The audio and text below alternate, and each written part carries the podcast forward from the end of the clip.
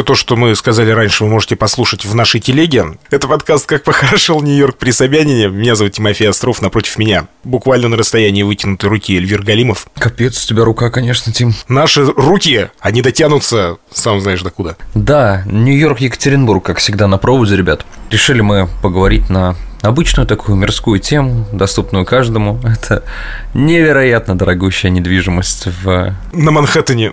На Манхэттене. То есть, скажем так, пару пенсий и пожалуйста. Не, на самом деле, знаешь, вот Манхэттен гиперпереоцененный остров, просто гиперпереоцененный. Чтобы ты понимал, например, сейчас выставлена квартира, самая дорогая в Манхэттене, она стоит 169 миллионов долларов. Квартира, не дом, не целый дом, это этаж одного дома под названием 432 на Парк-авеню. Это безумно красивый домик. Он высокий. 169 миллионов долларов – это примерно 7 миллиардов рублей? А, ну, давай я скалькулирую. Честно, у меня такая цифра в голове не укладывается. А у Путина в кармане укладывается. Поехали дальше. Вот, да, а, извини, сорвался. Так, это... Нет, это 12 миллиардов, 12 600. Да, 12 миллиардов. Вот, вот, да, да, да. Но я, я посчитал как бы основной 100 э, миллионов, э, то есть это примерно миллиард, 7 э, миллиардов, и там еще сверх 69. Ну да, так и получается. Ты чуть там по мелочи, да? Мелочи, господи, добьем. Осталось чуть сверху. Так вот, это целый этаж а, самого высокого жилого дома в мире, 432 на Парк Авеню. Сейчас у нас открывается следующий, самый высокий жилой дом в мире.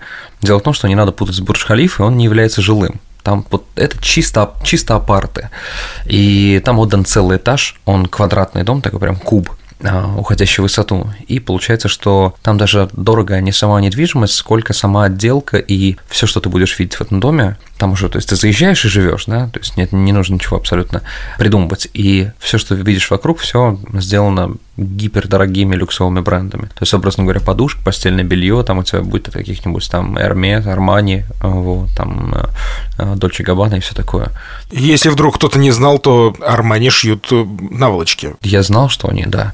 Должны же они на чем-то держаться. Вот наволочковое производство должно процветать. И к слову о том, что на Манхэттене вот самая дешевая квартира а, в том году, ее можно было приобрести за 160, по-моему, тысяч долларов. То есть это вот самое-самое дешевое, и это такой бабушкин ремонт, дом 20-х годов, а, без лифта, без всего, но в целом уже можно говорить, ты живешь на Манхэттене. То есть по американским меркам, просто вот мы с тобой разговаривали о зарплатах, да, такой средний руки айтишник такую зарплату получает в год, как бы 160. Ну, типа 150-160, это вполне возможно. Это к слову о том, что можно купить квартиру. То есть за 2-3 года, за 4, может быть, там, если половину зарплаты только используют, то нормально. Но вопрос у меня всегда возникал. Манхэттен настолько перед... Нахрена? Да, потому что, знаешь, Нью-Йорк чудесный город для того, чтобы здесь работать и зарабатывать. Но чтобы жить в кайф, он не подходит для этого вообще. То есть Нью-Йорк любит за другое, за движуху. Поэтому здесь, кстати, мало семейных людей. Ну, то есть и они есть, естественно, но их не так много, как, например, в какой-нибудь более удаленной местности, где жизнь чуть медленнее. То есть я замечаю в Нью-Йорке, на самом деле, кроме... Вот у меня все больше и больше возникает мысль, блин, я бы хотел бы жить чуть-чуть подальше от Нью-Йорка, потому что неудобно, просто неудобно. Чуть-чуть подальше от Нью-Йорка это какая местность? Какая область штатская ваша? Нью-Джерси. Область Нью-Джерси как область низкого давления. Это дело в том, что у тебя Нью-Джерси разделяется с Нью-Йорком одна река Гудзон, но при этом там уже большая часть недвижимости – это дома, и там больше парковки, это больной вопрос для всего Нью-Йорка. Там другие суммы за недвижимость у тебя просят. И, конечно, когда ты выезжаешь, как всегда вот в последнее время, когда я выезжаю за Нью-Йорк куда-нибудь отдохнуть, а, например, там в парке, да, национальные. Ну, в район дома Елены Малышевой примерно, вот в пригороде. Да, туда вот, да. Ну, вперед налево, ты помнишь, да, там? Да, и там по авеню коррупционных средств поворачиваешь на на улицу откатов, вот, и... Пройдешь по Абрикосовой, свернешь на виноград. Да, и на проулок псевдомедицины она там живет. И, короче говоря, когда ты возвращаешься из-за города, всегда такое чувство, что, блин, честно говоря, что-то и не хочется возвращаться из-за города. Такой там другой ритм. В Нью-Йорке, мне кажется, пять лет пролетает за год. И я понял, когда вот ты едешь по этому городу, такое вот странное ощущение, ты его с годами начинаешь любить сильнее и ненавидеть сильнее. И эти чувства как будто бы друг с другом рядом идут, то есть ты начинаешь замечать настолько много у него плюсов и также много минусов, и ты думаешь, а за... вот я вчера, например, задумался, я люблю этот город, и потом вопрос задал себе, а за что я его люблю? Так много технических и технологических неудобств, а Манхэттен как остров сделали брендом. Например, за всю историю продажи недвижимости, просто представь, в Бруклине, который является составной частью Нью-Йорка как города, один из районов, там за всю историю самая дорогая недвижимость была продана за 25 миллионов долларов. За всю историю. Только в этом году, я тебе говорил, 169 миллионов Манхэттен. И причем жить-то с видом на Манхэттен намного круче, чем жить на Манхэттене. Ты когда ехал в США, переезжал, ты вообще почему для себя, в принципе, определил Нью-Йорк э, точкой притяжения? Почему не Канзас? Один ответ, сразу четкий, я тебе уже его говорил, это работа. Здесь всегда можно найти работу. А уж особенно я же приехал в момент ковида, то есть я попал в самое трудное время Америки. То есть если люди раньше как-то находили работу проще, то я сам того не понимаю, я же не знаю разницы, я же не приезжал тогда. Ну, я просто двигался, как двигаюсь. И все сидели без работы, а Нью-Йорк я мог дать. Понимаешь, иммигрантский порт испокон веков, Нью-Йорк. Сюда вот у меня есть а, мост Верозана Нероу, и через него заплывают суда как раз-таки из Атлантики. И они заплывают, и все, и ты видишь остров Манхэттен, это южную часть, тебя встречает статуя свободы, все как рассказывали, знаешь, в книгах первый маяк – это статуя свободы, и дальше, ну вот он, заветный берег. И дальше работа, деятельность и все. Ни один город в Америке не даст еще этого. Ну, может быть, Лос-Анджелес, окей. Ты про Нью-Джерси сказал, что там а, больше застройка домовая, то есть именно дома, да, строят, я правильно понимаю? Какова архитектура этих регионов? Она сильно отличается друг от друга? То есть, выезжая из Нью-Йорка, ну, понятно, что он огромный, то что это а, небоскребы, э, про которые пел Вилли Токарев, только ты выехал... Ну, давай тогда в один ряд поставим, да, Вилли Токарев и Фрэнк Синатра, чтобы офигели от этого дуэта. То есть вот эти небоскребы, про которые пели. Ты понимаешь разницу наших с тобой культур, да? Я-то думал, ты как светлая голова наши с вами современности скажешь, там, Фрэнк Синатра, Майкл Бубле, нью-йоркские свинг-артисты, Вилли Токарев нафиг. Ладно, хорошо, бог простит, и я прощу. Сева Новгородцев однажды в одном из интервью сказал, а вот не поверите, я с Вилли Токаревым э, в одной очереди за зарплатой стоял в Петербурге, ну тогда в Ленинграде. Так что вот и он это сказал именно с такой интонацией, с которой ты сейчас сравнил Фрэнка Синатру и Вилли Токарева. Ну, к обоим огромное уважение, конечно. Да, при жизни, к сожалению, не сделали они дуэт, хотя получилось бы, наверное, нормально. Может, хоть там получится. Понимаешь, я просто представляю голос Фрэнка Синатра, например, там песня My Way, наложенная на вот этот, на эти ритмы тин-тин-тин-тин. Кстати, реально очень было бы э, сейчас современно, трендово. Русским, которые сидели, но в Нью-Йорке, понравилось бы очень, да? Так дело в том, что, знаешь, по Нью-Йорку ты по архитектуре судить нельзя обо всей Америке, потому что Нью-Йорк это такой, знаешь, город, в котором пытались экономить на каждом клочке земли, потому что про Манхэттен вообще трудно говорить, ведь он это остров, остров ограниченный пространством. Например, как бы где находится Бруклин и Квинс, они могут разрастаться, потому что это остров Лонг-Айленд, и он гигантских размеров километров, он просто там 4 часа. А, то есть там есть еще куда расти? Там 4 часа в одну сторону только ехать, и огромное количество там леса, поля, счастье и все. Наверное, поэтому называется Лонг-Айленд. Может быть. Лонг, странно, ну да. Уроки английского с Тимофеем Островым. Лонг – длинный, Айленд – остров. Соединим, получится длинный остров. В следующем уроке мы будем с вами учить. Понимаешь, Нью-Йорк это, это город, в котором ты ходишь, и ты не можешь понять. Вот самая основная архитектура, например, того же самого Бруклина сейчас, это дома вот типа того, в котором я живу сейчас. Это дома типовая постройка 20-30-е годы 20 века. И это, если сравнивать с типовой застройкой, это вот наши хрущевки. Но вопрос качества постройки у меня, конечно, вообще не вызывает никакого сомнения, насколько они круто построены, что они до сих пор ну, в состоянии, наверное, домов, которые у нас были построены в 95-м году, наверное, где-то так. То есть бесподобно. Я прихожу, и вот просто бесподобно. А нет, тут понимаешь, какая штука. Вот э, тогда их вообще нельзя сравнивать, потому что э, те, которые были построены в 50 ну ладно, я бы так сказал, есть сталинская застройка в Москве, Котельническая набережная и вот эти вот все прочие, да, всем известные высотки. Их, наверное, можно сравнить тогда. А те, которые в 95-м строили, они тоже уже не в струю попали, они тоже все осыпались. Если только говорить о качестве застройки, потому что понятное дело, что хрущевки и сталинские высотки сравнивать не стоит, да, но вот в плане монументальности застройки, вот как будто бы даже на типовую застройку не жалели средств в плане качества материалов. Но ты подходишь к этому кирпичу фасадному, да, и понимаешь, сколько в нем памяти уже столетия, сто лет почти дому, а он свеж, бодр, весел, Единственное, что поменялось за это время, это поменялись лифты, и все. Слушай, как с планировкой дела обстоят? Вот меня всегда беспокоило... Стремно, Тим. Плохо, да? В Нью-Йорке очень стрёмно, да. Она непонятная, она странная, она русскому человеку, может быть, кстати, будет чем-то близка, потому что в некоторых панельных домах тоже так же странно выглядят квартиры. То есть она как будто бы не очень логичная. Мы поставим комнаты, и дальше вы как-то сами разбираетесь. Кухни маленькие, туалеты, ванны. Туалеты, ванны маленькие. Они прям маленькие, да. Кухни, как правило, вот, например, в этих домах, в которых я живу, они вытянутые в длину что мне вообще катастрофически не нравится. То есть, образно говоря, она может быть там 2 метра в ширину, образно там где-то так, и в длину каких-нибудь там 8, 9, 10, 15 минут, ну не 15 фру, конечно, там метров 10, наверное, точно будет в длину, ты думаешь, как-то это вот прям чертовски нелогично. А ванные, знаешь, это моя самая большая боль в Америке, потому что ванны, как ванны у нас, такого размера, такого объема и глубины, да, у них нет. Они маленькие, и то есть в них чувствуешь себя, как, знаешь, как вот детей вот в тазике купали, да, и то есть у тебя нет возможности прям различиться так, чтобы на бортах руки полежали. Она низкая. А, серьезно? Вот, то есть нельзя полежать? Ну нет, можно, но это не так, как у нас.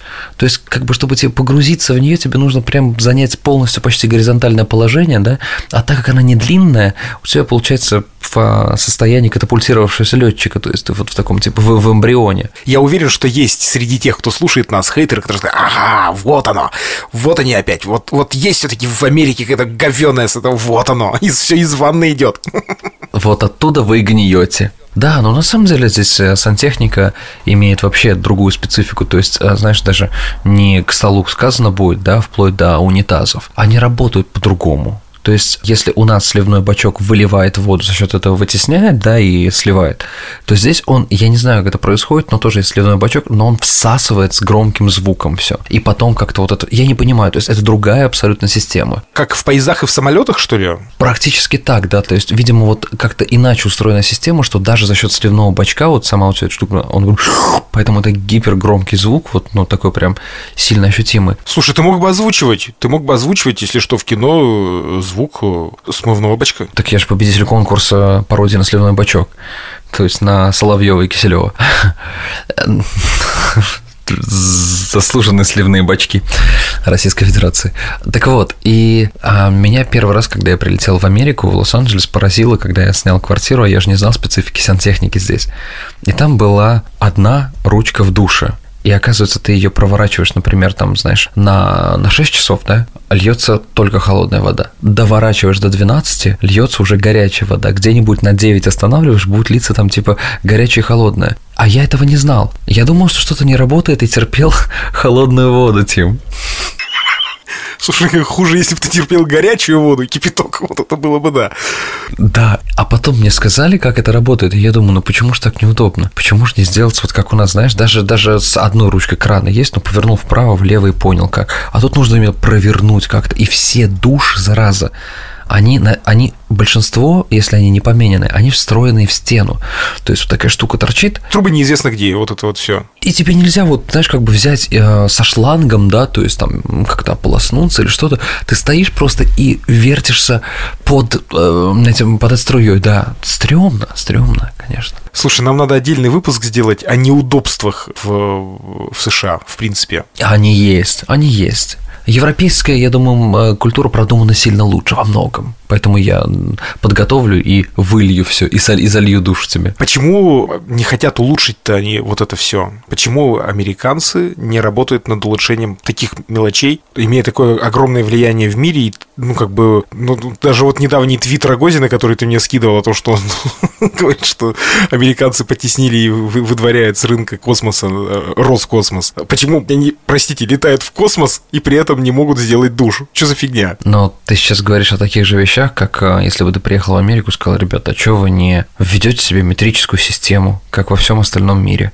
Это то же самое, потому что для них это нормально. Это ненормально для нас, кто видел другую разницу. И более удобную. А может быть, им надо показать? Так во многих домах, например, наших иммигрантов, то есть эта опция доступна. Если ты хочешь сделать ремонт и сделать его так, как тебе надо, это не отсутствует в магазинах, оно есть, пожалуйста. Но просто привычная система, они другой как бы и не видели, и не наблюдали особо в своих жизнях, и поэтому Они делают, как и делалось. И вообще здесь ремонт такая штука, ты не можешь взять и начать делать ремонт. Ты не можешь просто сказать, соседи, прошу прощения, тебе нужно получить разрешение на проведение ремонтных работ, и у тебя должны проводить ремонтные работы только сотрудники, которые лицензированы, у них есть страховка. То есть, если они что-то накосячат, чтобы страховка покрыла их косяки. Погоди, погоди, погоди. Что значит соседи, позвольте, я буду делать ремонт? У нас так не принято, у нас никто никого не спрашивает. Есть дрель, есть э, шуруповерт, есть э, этот, как это хреновин это называется, отбойник-то у меня. У меня, кстати, такой же здоровый дома лежит. Сейчас вот буду в туалете ремонт делать. Так что вешайтесь, соседи, подонки. Даже спрашивать не надо. В 11 вечера начинаешь и все. Меня вот, к слову о менталитете, поразила эта вещь, когда я делал ремонт у себя в Самаре. Я решил делать не как все. Я решил делать культурно. Я посмотрел нормативно-правовые акты на тему того, со скольки до скольки это можно делать. Ни часом меньше, ни часом больше, чтобы все вот как бы было прям по нормам. Я убирал, ну то есть не лично, естественно, я оплачивал уборку влажную каждый день после проведения ремонта в общем коридоре, хотя туда не выходило почти ничего. Вывоз мусора постоянно, никогда ничего не задерживалось. И когда ко мне начали приходить соседи и говорить, Эльвир, а вы знаете, а у нас пыльно, я такой, ну, это ремонт такой бывает, мы как можем убираем, потом будет генеральная уборка. Потом приходили, Эльвира, знаете, а у нас шумно. А это были, ну, такая пенсионерия, знаешь. И потом, когда в один момент мне звонит человек, который у меня делал электрику, и говорит, Эльвир, тут прям в квартиру зашла соседка и выгоняет меня. Ну, типа, в мою квартиру зашла соседка и выгоняет меня. И после этого, Тим, меня взорвало, я всех соседей выстроил в ряд, и знаешь, как в фильме, самый лучший фильм, где сцена была с ноги «Вы все говно!» да? «Все говно!» Вот, да. Вот. И ты знаешь, и после этого я не стал ничего делать, не убирать мусор, не закрывать дверь, пока вот, знаешь, как прах Тутанхамона не, не начал жить в коридоре, вот такой, знаешь, слой в несколько сантиметров. И вот тогда хоть бы кто что все все стало устраивать, вообще все. И я думаю, ну почему, когда, ну почему, когда все по-людски, вас не устраивало? Ну почему вот в этот момент, то есть вы, вот вам надо было вот это сделать? Ты же приобретаешь недвижимость в собственность. Ты что, не можешь взять и снести стену между кухней и маленькой комнатой? Но ты можешь, но после этого готовься к тому, что тебя снесут голову. Это абсолютно запрещено. Реконструкция, перепланировки незаконны, несанкционированы, вплоть до того, что размещение стиральных машин в домах, где это не приспособлено, например, старого типа домах, да, нельзя, нет, никак, просто Нихт. Ну подожди, но у нас в России формально тоже нельзя взять и снести стену. Понятно, по идее, что ты должен пойти там э, в жилгоснадзор, э, в Роспотреб. Я не знаю, куда там ходят, точно. А почему не знаю? Потому что я никогда туда не ходил. Ты же типа руководствуешься тем, что ну снесу и снесу, кто заметит. Как, э, прости меня... Здесь заметят. Вот, как заметят? Здесь контроль со стороны не только надзорных органов, но также контроль со стороны самих соседей, он другой. То есть это вопрос чистой безопасности. Когда ты приедешь в Америку, ты увидишь, что, например, я тебе рассказывал, что у нас в домах нет сплит-системы, у нас только оконные кондиционеры, потому что запрет на то, чтобы штробить стену и а, менять фасад дома в плане вот этого вот муравейника, делать его из кондиционеров. Я полтора года судился с магазином сетевым региональным «Монетка», у которого офшор на Кипре. Они просто, минуя собрание собственников жилья, выломали все стены, повесили свой фасад на мою стену, повесили, значит, свой световой короб, монетка на мою стену, на мою стену, за которую я плачу ипотеку. И как бы я не мог ничего сделать с этим. Полтора года шли суды, наконец-то мы сейчас хоть какую-то компенсацию получили за это, после чего я буду делать ремонт э, с внешней стороны стены на эти деньги.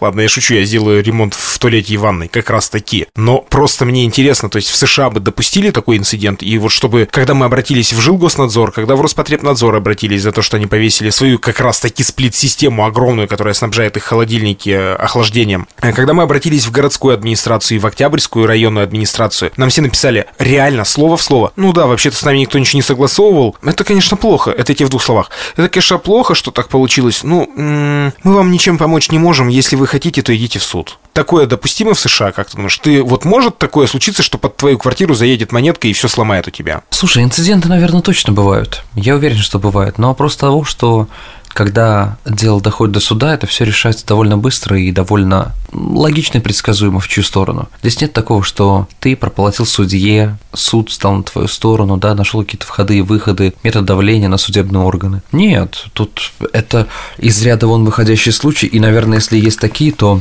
Это может быть связано только с какими-то сверх уже высокими эшелонами власти, где там, ну, знаешь, такое, вплоть доходя до теории заговора и теневого правительства, да, образно. А когда это на бытовом административном уровне, это все довольно предсказуемо. То есть ты же помнишь уйма случаев на тему того, когда говорили, что там, образно говоря, женщина облила себя горячим кофе в Макдональдс, засудила Макдональдс, получила миллион. Это норм, это же, это же истории не из воздуха взятые. Ну, потому что любая компания должна нести ответственность. И если они не написали на стакане, что стакан горячий, вы не думаете, что в мире все обладают IQ выше 100. У некоторых он как у китовых какашек, 4. Вот. Чуть больше, чем у китовых какашек, и меньше, чем у орешка. Слушай, вот э, мне кажется, мы с тобой э, потихонечку начинаем э, разбивать наши темы на пару эпизодов минимум, потому что мы с тобой уже на целый эпизод наболтали, а, собственно, к ценам и что формирует эту стоимость, мы так и не перешли. И в том числе как раз по архитектуре не поговорили. Мы как-то с тобой в одном из подкастов говорили о делении, как это правильно сказать, административном, что ли, улицы и... Авеню. В Нью-Йорке, да, улицы и авеню, как, как они распределяются. Я думаю, что об этом тоже можно будет подробнее рассказать. Как не запутаться запутаться, когда ты там оказываешься, но говорят, что эта система, наоборот, очень хорошо работает. Да, она же банальная, Тим. Она просто банальная. Это у нас запутаться легко. Проспект Вернадского, да, там плюс еще там улица Ленина какая-нибудь, и ты бог знаешь, где они идут. А ты оказался на Манхэттене, у тебя пересечение 5 авеню и 132 улицы. А поверь, до 132 улицы идет 131 а после 132 идет 133 и не будет такого, что там где-то с нихера идет проспект Карла Маркса, такого нет. Это у нас в Качканаре рядом со мной город небольшой, там микрорайоны, и вот они, знаешь, как разбросаны. Пятый микрорайон, так и называется, улица Пятый микрорайон. Я, кстати, когда в Качканар приезжал, мне всегда казалось, что я в этом смысле немножко, немножко хотя бы как-то оказываюсь в Нью-Йорке, потому что, ну, обычно у нас как раз Ленина, Вернадского, Баумана, еще что-то там, да, а, а здесь Пятый микрорайон. Ну, рядом с ним сразу же идет 12 микрорайон. И уже, а где, простите, 11, 10, 8, 7, 9, где они, 6 и так далее. Совершенно разбросано. Но есть же понятие городов-побратимов, да? Ну, наверное, Качканар, он же все таки побратим Нью-Йорка, да? Известный это факт. Да, место, где отдыхал Фрэнк Синатра. Его же называют маленький Нью-Йорк. Я от многих э, нью-йоркеров слышал, что Нью-Йорк – это большой Качканар, вот как бы люди говорят так. Есть... В Нью-Йорке говорят, если где-то долго задерживаешься, говорят, ты что там, через Качканар шел, что ли? Как принято у нас. Я предлагаю оставить интригу на следующий эпизод и поговорить о формировании стоимости, об архитектуре более подробно. Мне кажется, то, что мы начали так логично, в общем-то, с неудобных унитазов и ванн, в ванных комнатах. Эм, я думаю, что рано или поздно мы придем к тому, что 100, сколько там сказал, 195 миллионов, 165 миллионов? 169 миллионов. Вот, 169 миллионов долларов, эта хрень не стоит.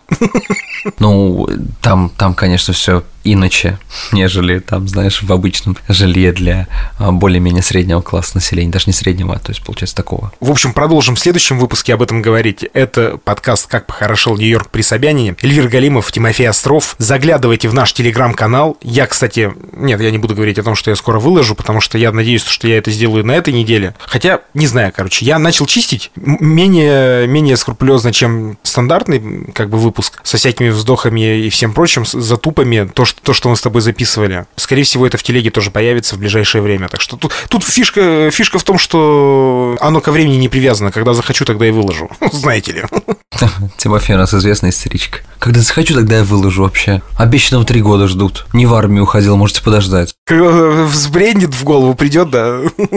Заглядывайте в телегу, ставьте лайки, если вам понравилось, пишите о своих негодованиях, если вдруг не понравилось и есть что оспорить. Ну и самое главное, рекомендуйте нас. Мы хотим быть популярными, а соответственно богатыми и захватить весь мир. Скромненько ты решил закончить, конечно, ну ладно. Я под это не подписывался, ребят, я ладно, но я этого человека вообще в жизни не видел, давайте по-честному, поэтому... А, ну, ладно, на том мы порешим. До новых встреч, ребят. Пока-пока. Улюкаев также говорил, прежде чем сесть.